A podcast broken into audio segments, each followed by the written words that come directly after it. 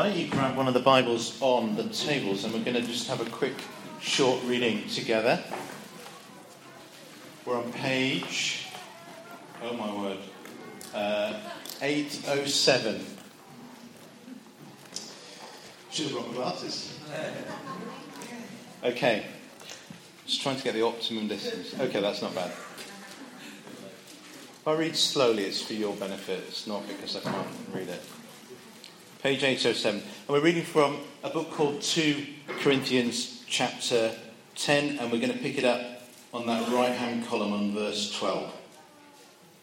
We do not dare to classify or compare ourselves with some who commend themselves. When they measure themselves by themselves and compare themselves with themselves, they are not wise. We, however, will not boast beyond proper limits but will confine our boasting to the sphere of service God Himself has assigned to us. A sphere that also includes you. We are not going too far in our boasting, as would be the case if we had not come to you, for we did get as far to you as you with the gospel of Christ. Neither did we go beyond our limits of boasting of work done by others.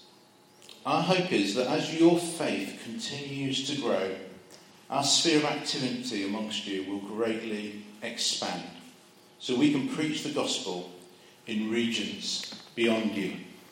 Well, originally, when we planned this term, this um, session was down as a talk on giving. Uh, so I was, the plan was I was going to be here and inviting you all to give more money. Um, I've delayed that, and we're going to pick that up next term. But by the way, give more money. Uh, you know, don't feel in any way hindered or held back from doing that. You are so invited to do that. But actually, as I looked at the passage that I immediately felt drawn to look at, um, I felt stirred to say things that I think are actually more about vision and direction than money itself. And I think in any church, the vision comes first, and the resourcing and the provision follows. So I think it's better to see this today as a talk on vision. And I feel like it's half a talk, and I may come back beginning of next term and kind of pick up the other half. But I want to sort of speak into um, what I think is changing and developing in the midst of our community as a whole church. Um, and this passage, I feel, expresses something of the heart of the mission of God that I think is actually being echoed in our lives. Something that's beginning to happen and sometimes I think it's helpful just to describe or begin to name something so we can kind of see it, perceive it, grab it, lay a hold of it, and en- engage with it. Because the big picture stuff, the big things, are the bits that then give clarity to our own part, our component in the thing that's happening, the way we serve. It helps us to understand and make sense of why something might change, or well, we've always done this this way and now it's being like this, or something might happen and that results in a consequential change or something's different. If we've, if we've grasped the big picture, if we've talked about what is God doing, then that helps us understand why that might be happening. I've got four points if you want to follow, and there'll be four slides, four quotes from this section that we've just read. And the Apostle Paul is writing to churches that he has planted. So, Paul, the author, is an apostle. He's like a general of the church. He's an overseer of many churches. And many of the churches that he's writing to and about here are churches that he himself um, started. And he's writing to them about the dangers of comparison. It could be one church that compares itself with another church, or one church leader or even apostle comparing themselves with another one. Some, he says, even go as far as to write their own testimonial. That is to say, that they kind of, it's as if they brag or exaggerate verbally what God is doing with them. In contrast to what he said in an earlier chapter in this book, where he says, Do you know what? We should merely commend ourselves as servants of God. And the church, I think, actually is much more switched on to promoting itself these days. Uh, we think more about marketing and branding and what do we look like? And with the help of Google, I've picked up some of the examples of these. So I'm overwhelmed at the number of churches that are now described as vibrant. We are a vibrant church. Not just a church, no, our church is vibrant. Uh, other churches are global. Uh, some churches are world changers. Um, I found this morning a church that said, it described itself as this We are a church of champions. Wow. Um, another church said this You can expect world class preaching every Sunday. What a promise to put on your website. Another said this a professional standard worship encounter. Just, just think that through. Professional standard worship encounter. Here's another one a heavenly experience from the moment you arrive in the car park. Guys, if you're in a car today, did you feel it? As you came in, did you feel like, whoa, it, it feels heavenly already? Did that experience continue through as you entered into the, the auditorium to hear this world class preaching? etc. Uh, another church said this the only biblical church in the city. I think there's probably a backstory to that. Uh, another one said they were better than the church down the road. I hope that was a joke. I really hope that's just a bit of friendly banter. Uh, one church tweeted, We've had this year over 200 hits to our website. they don't understand marketing, do they? And here's the last one, the one that I love. Come and enjoy Jesus and our gourmet coffee. That's the one I like. That's the one I'd like to choose. So some, some are in danger of comparing themselves with others. Paul goes on to say, some are also in danger with comparing themselves with themselves. That is to say, as if it's as if they make their own internal development the goal. It's as if the mission of the church becomes be a better church. In fact, we talked about this when we did the interview about church planting, and one of the things I, I kind of observe is I think although church planting will put huge challenges on it, the alternative, in a sense, is that you become a more inward looking church. That the goal becomes making what's in the room better rather than expanding and developing and reaching other places. And it's not that it's wrong to improve and develop what we're doing. So, yes, we're working on the video system and we need to buy some PA speakers because these aren't ours and we borrow them. Have you seen the new milk jugs? Every, I mean, I love those shiny jugs, they're amazing.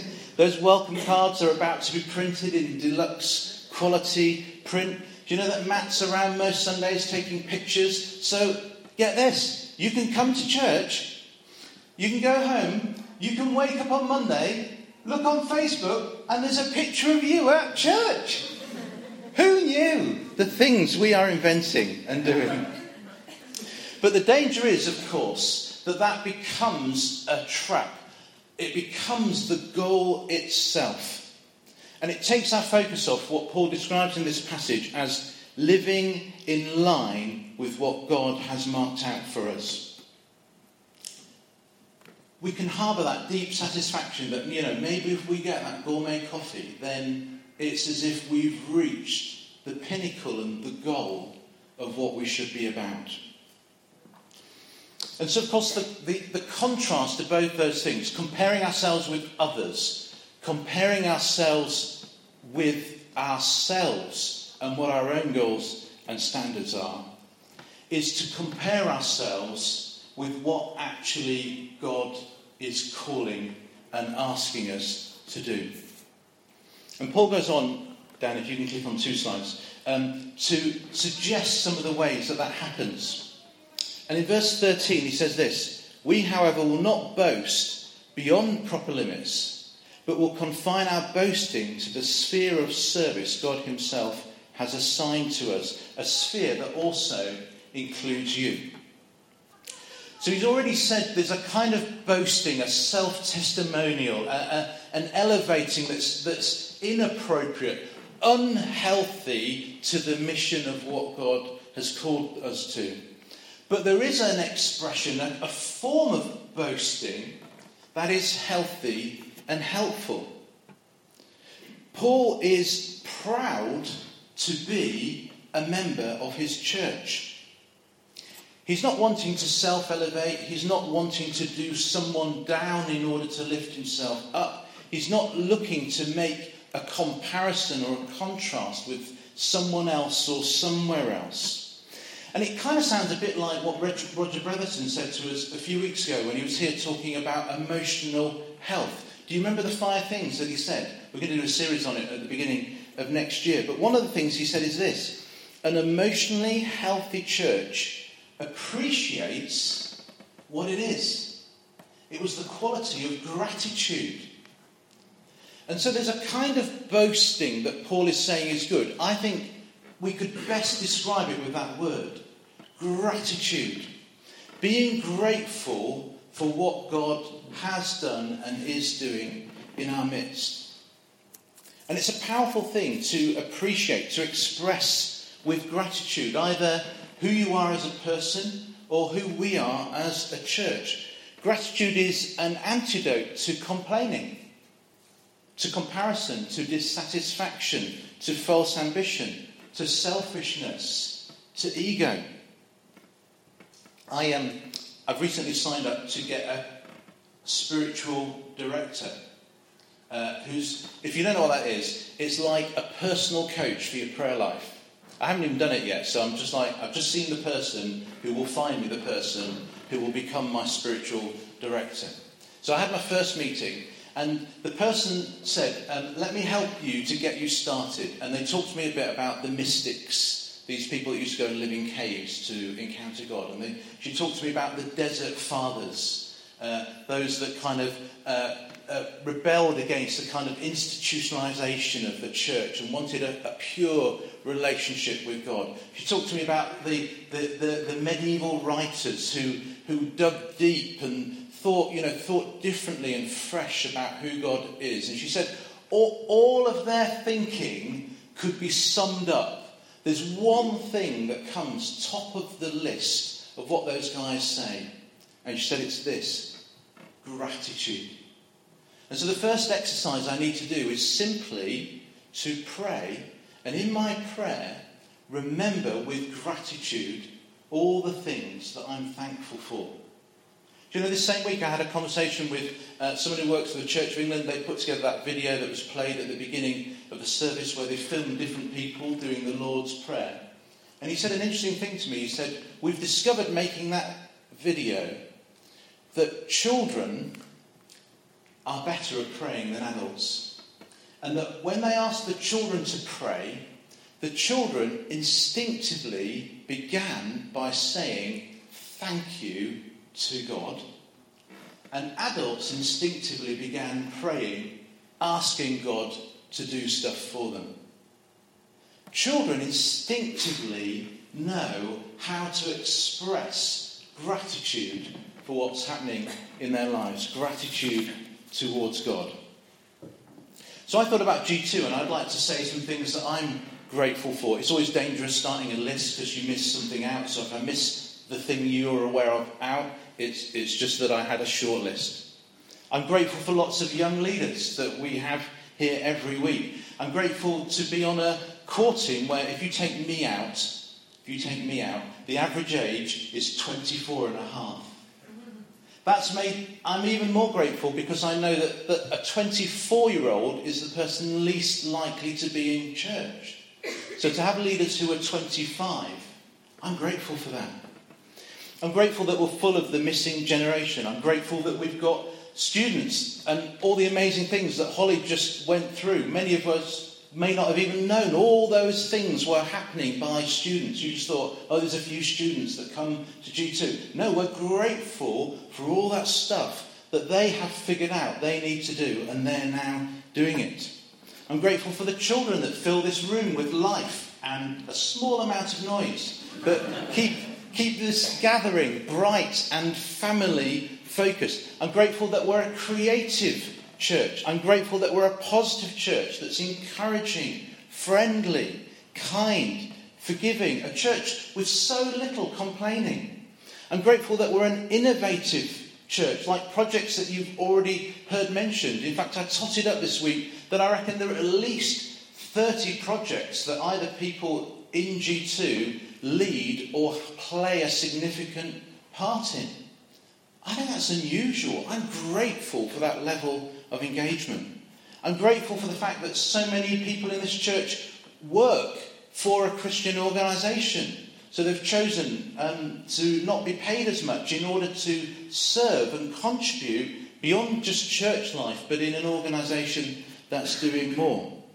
I'm grateful that we've produced uh, four people who wanted to be ordinands, that we've got others in process now, and I'm grateful that we're planting a church. And there's many more things, things you're thinking of right now, that we can be grateful for as a church.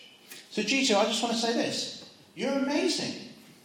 Look in a mirror give yourselves a big thumbs up. You should reach over and just pat yourself on the back and say to the person next to you, Well done. You're doing a brilliant job. We're grateful for who you are. Like a couple of you are doing it. I know it's awkward.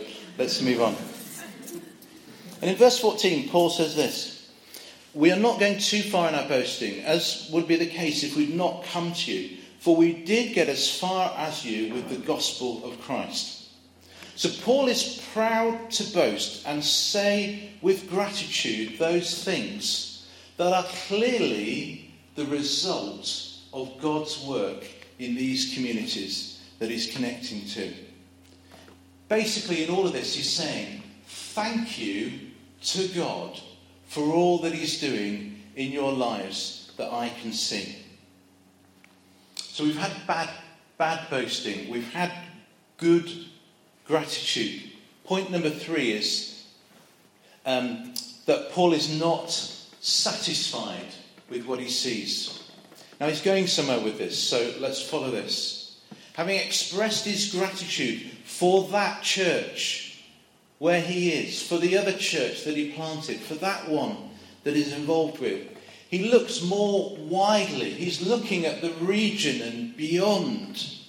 And he says this Our satisfaction is in, not in matters beyond our proper sphere, nor in the labours of other people He's not willing to be just contented for the church that he's in. Um, he's not content just to say, I'm in a great church and we're trying to make it better. He is motivated by looking at the bigger picture, looking more widely beyond his church, beyond his town, beyond even his region, and looking at the need to multiply and expand what already exists into somewhere where it's much needed. And I think something like this is what God's bringing into our community. And it includes, for example, planting a church. But I think it's more than that. That as we think, what is ahead for us as a community? I think it's a dissatisfaction with what things, what things are like more widely. Our efforts are not to be focused simply on tweaking and improving what we already have, to polish it up and make it a bit nicer. Of course, we need to work on lots of things, but the, the raw heart of where we should be focusing should be on seeing the opportunity that God has set more regionally. Now, York's an unusual place. It's served with lots of great churches. But as soon as you're not far from York, you reach situations where um, there is a great need to start new communities. Um, I know lots of church leaders in Leeds, and they've said there's loads of places in Leeds where we need new churches starting. If you've got anyone that would like to come and do that, send them to us.